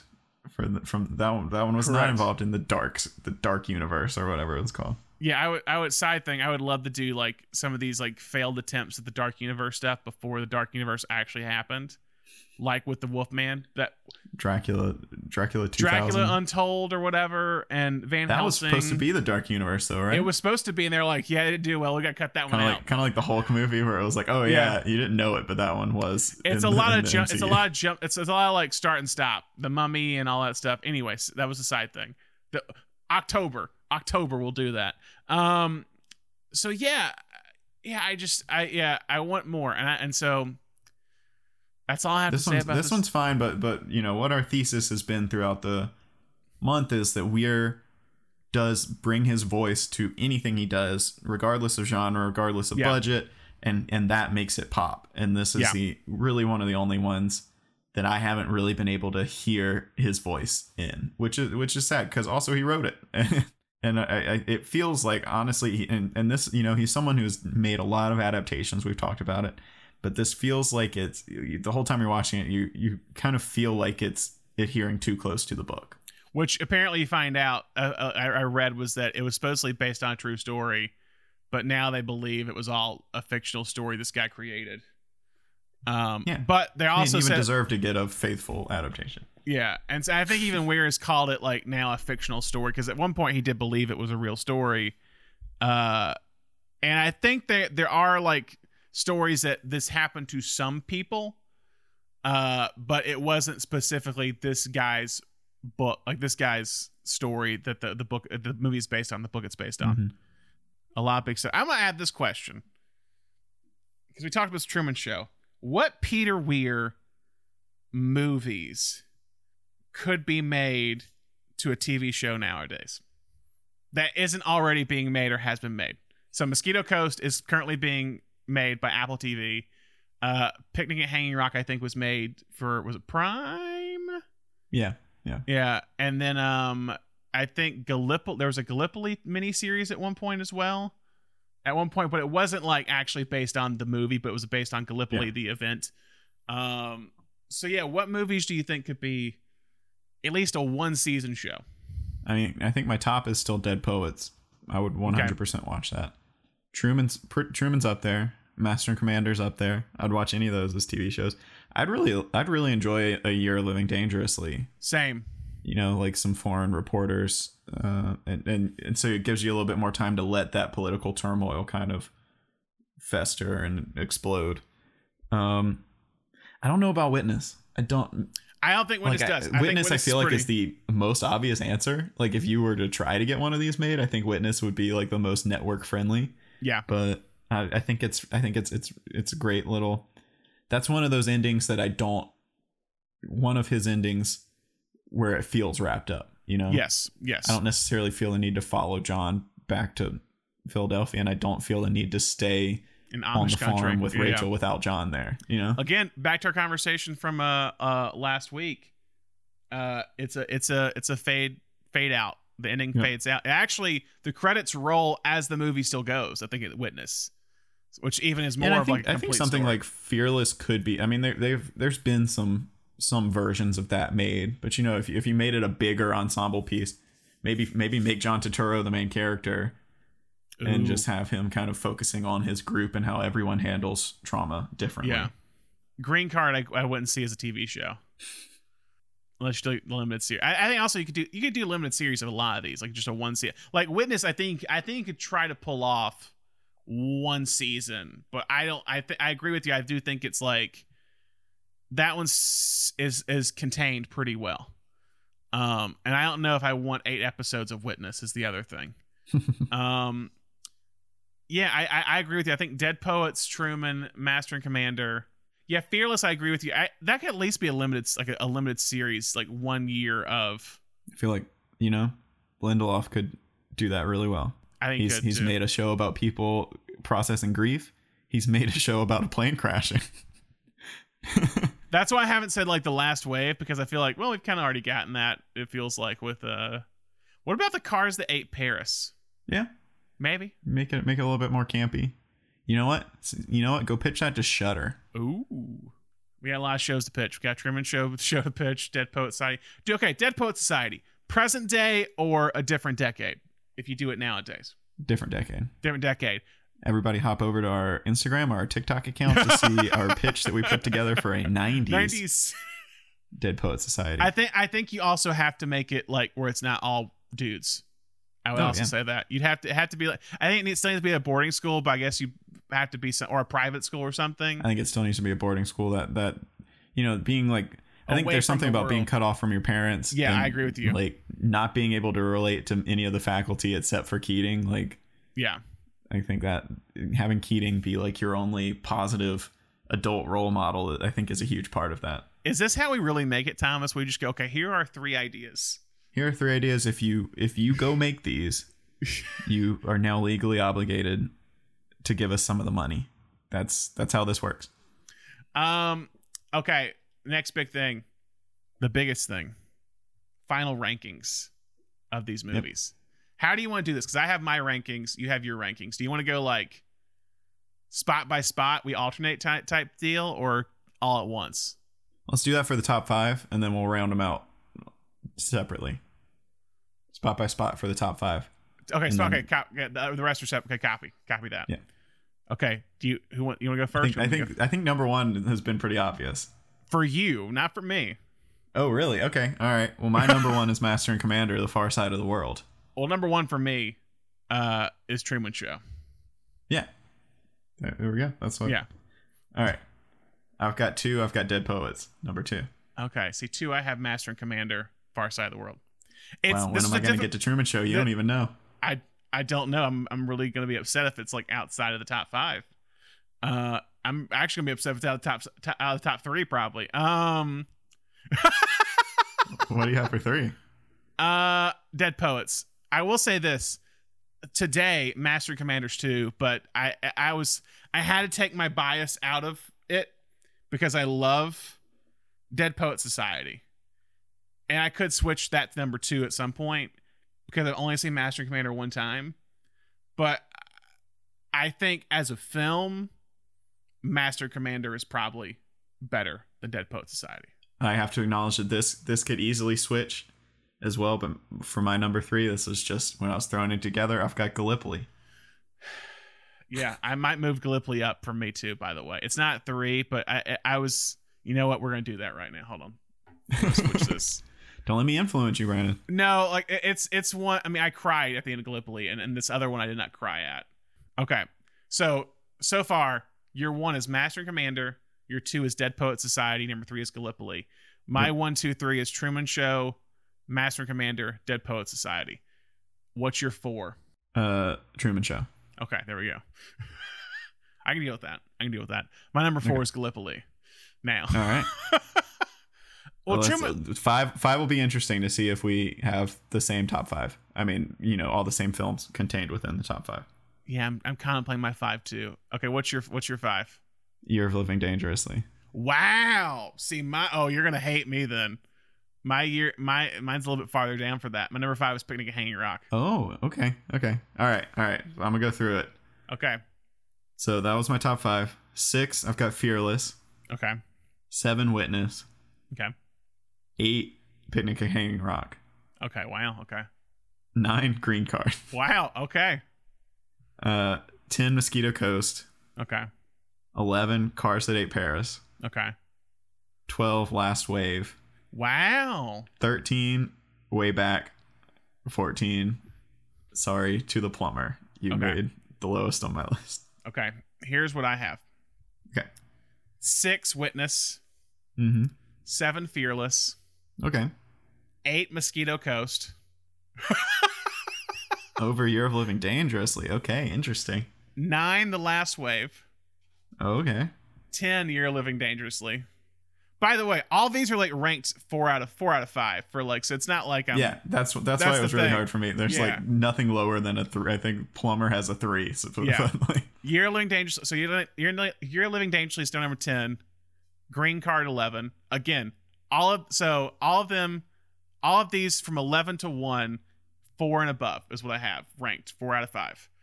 Number twelve, Cars the Ate Paris. Number thirteen, The Way Back, and number fourteen, The Plumber. kind of evened out towards the so end there we're, we're kind we're kind of like we're in, we're we have the same top four. It's just alternated. top the tops and bottoms yeah, yeah. but the middle part is just all, all over out of all out of whack.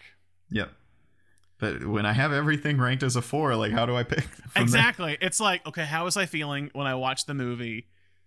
Will I watch this again? Uh, like I, I almost want to.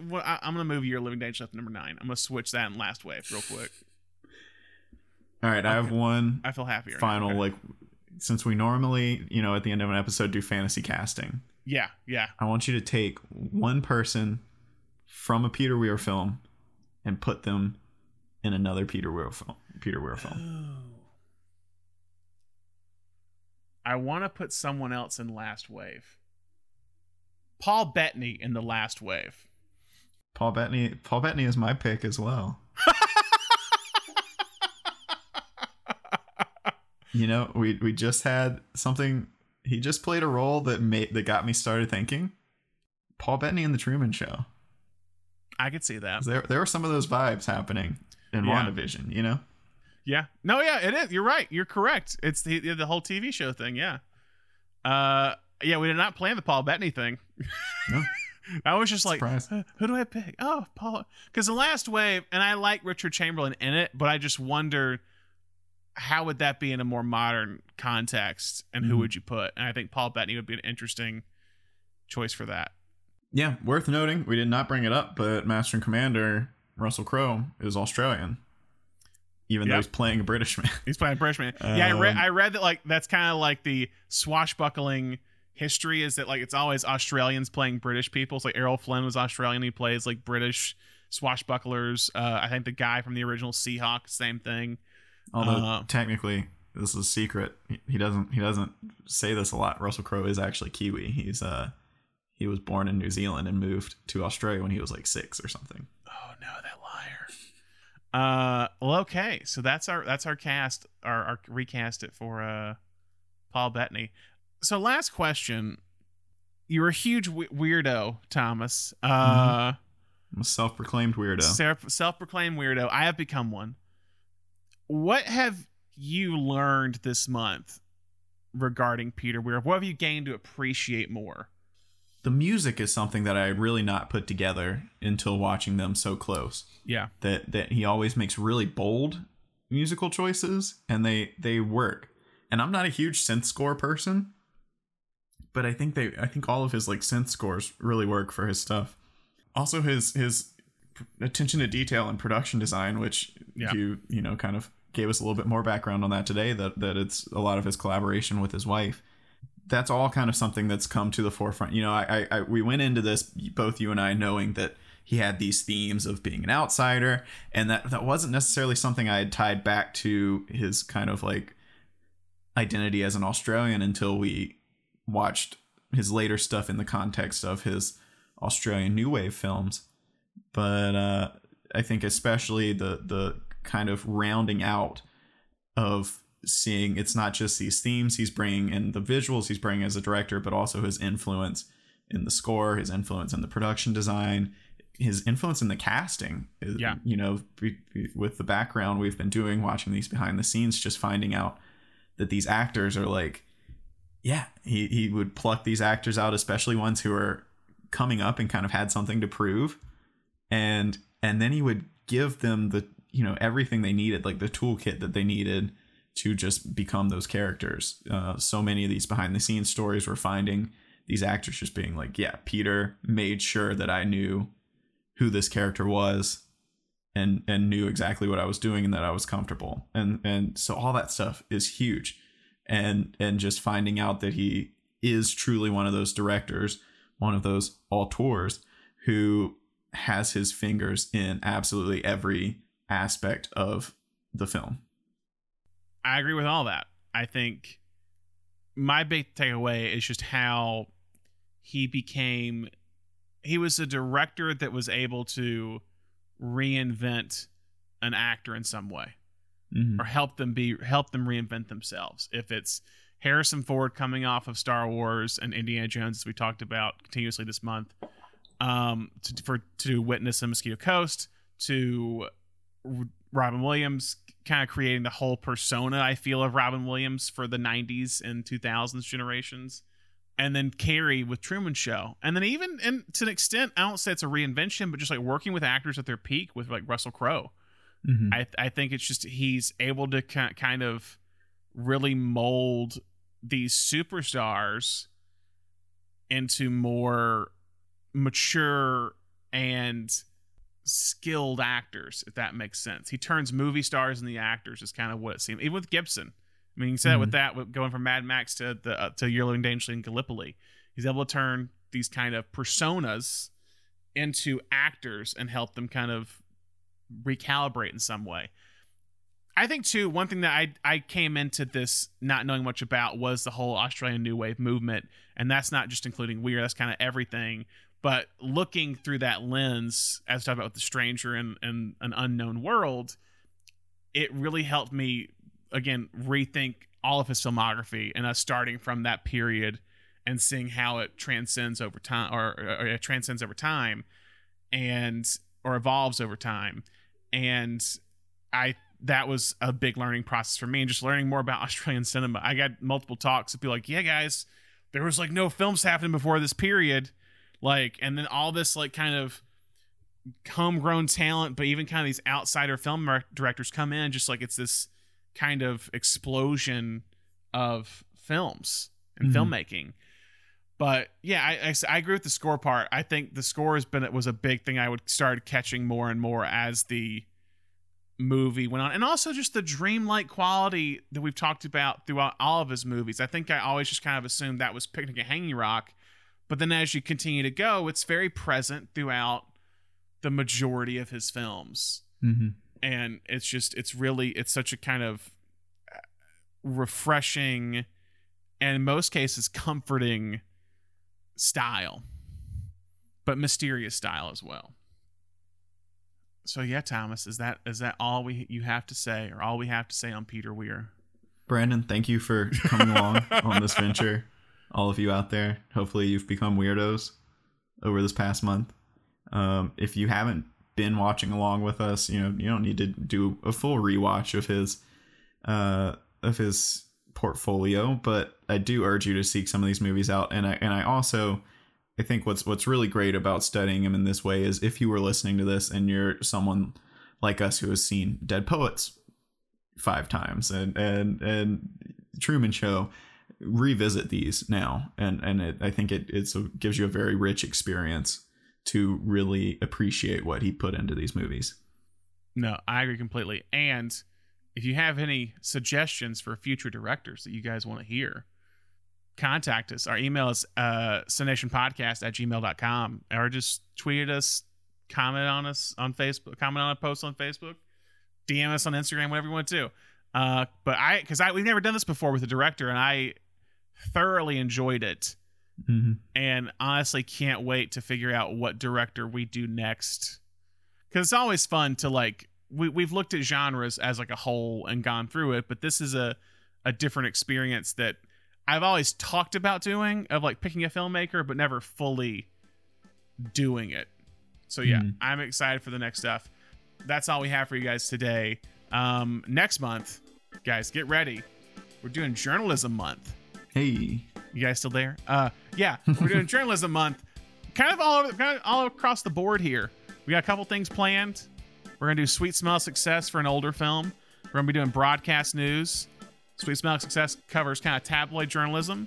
Broadcast news covers uh, broadcast journalism. broadcast news. Yeah. Yeah, broadcast news. Uh, you'll see other kind of other episodes. We'll be delving into other types of journalism throughout the month. So it's gonna be gonna be a fun month. So make sure you guys stay tuned and, and watch some journalism movies. And make sure you subscribe to Cinenation Podcast on Apple Podcasts, Spotify, Stitcher, or wherever you get your podcast. And if you haven't already, make sure you write us a review on whatever platform you listen to this show on. yeah guys anything anything you can do to interact with us on social media or on wherever you listen to podcasts from will help to boost our visibility so you know even if you can't even if you've recommended it to all your friends you can you can still recommend it to strangers by by taking one of those steps Going on the streets with mask and everything. And if you haven't already, make sure you like us on Facebook, Twitter, and Instagram. Thomas, as, as always, thank you for joining me. it's been a pleasure brandon and if i don't see you again good afternoon good evening and good night And same to you. And everyone out there listening, hope you listen to more episodes soon. Bye.